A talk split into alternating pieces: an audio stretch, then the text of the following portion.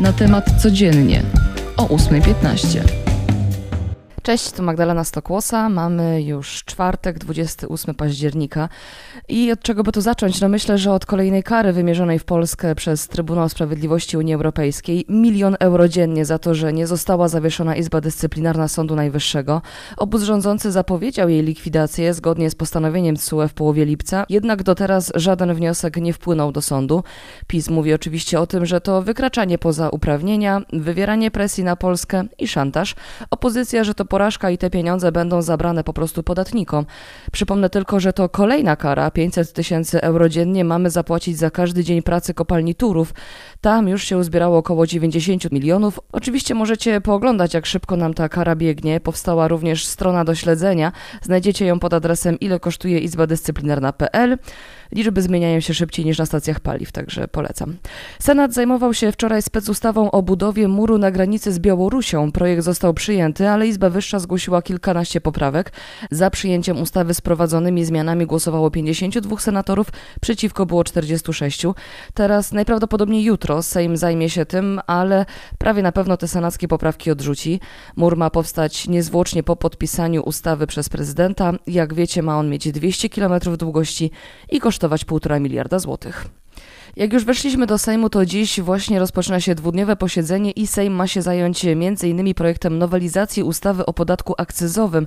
Przewiduje on podwyżkę akcyzy na alkohol i papierosy. Zgodnie z projektem od nowego roku cena trunków ma wzrosnąć o 10%, a w kolejnych pięciu latach co rok o 5%. A za paczkę papierosów zapłacimy średnio złotówkę więcej, jednak z każdym rokiem ta cena będzie szła w górę i tak w 2027 papierosy mają kosztować w okolicach 25-26 zł za paczkę. Te podwyżki sprawią, że do budżetu państwa na przestrzeni 10 lat popłynie dodatkowe przeszło 10 miliardów złotych. A jak już przy paleniu jesteśmy, naukowcy z San Diego ustalili, że korzystanie z e-papierosów nie pomaga palaczom w rzuceniu nałogu, a wręcz przeciwnie, zwiększa prawdopodobieństwo powrotu do tradycyjnych papierosów.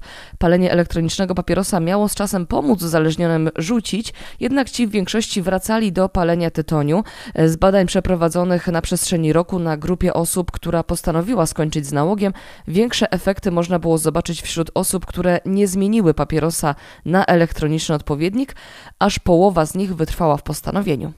Zmieniamy temat. Uber Eats i Glovo na celowniku Urzędu Ochrony Konkurencji i Konsumentów. To przez skargi, których sporo napłynęło właśnie od osób korzystających z szybkich zakupów online. Konsumenci wskazywali, że na przykład płacili za zamówienie wyższą cenę niż ta, o której byli informowani przed złożeniem zamówienia. Skargi dotyczyły także rozliczania się przedsiębiorców za niezrealizowane zamówienie. Dlatego teraz UOKiK będzie toczył postępowanie w sprawie naruszenia zbiorowych interesów konsumentów i to może zakończyć zakończyć się nałożeniem kary nawet do 10% obrotu. Na koniec kultura. Na HBO możemy cieszyć się dopiero dwoma odcinkami trzeciego sezonu sukcesji, ale twórcy już potwierdzili, że powstanie czwarty sezon. Premiera pierwszych odcinków zgromadziła przed telewizorami prawie półtora miliona widzów. Nakręcona zostanie także druga część Dune, którą nie tak dawno Wam zapowiadałam. Film od kilku dni możemy oglądać w Polsce. Za dwa lata będzie jego kontynuacja, dokładnie 20 października 2023 roku.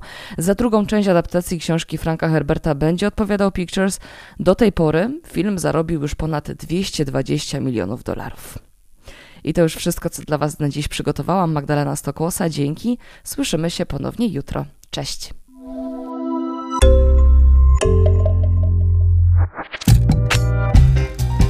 Na temat codziennie o 8.15.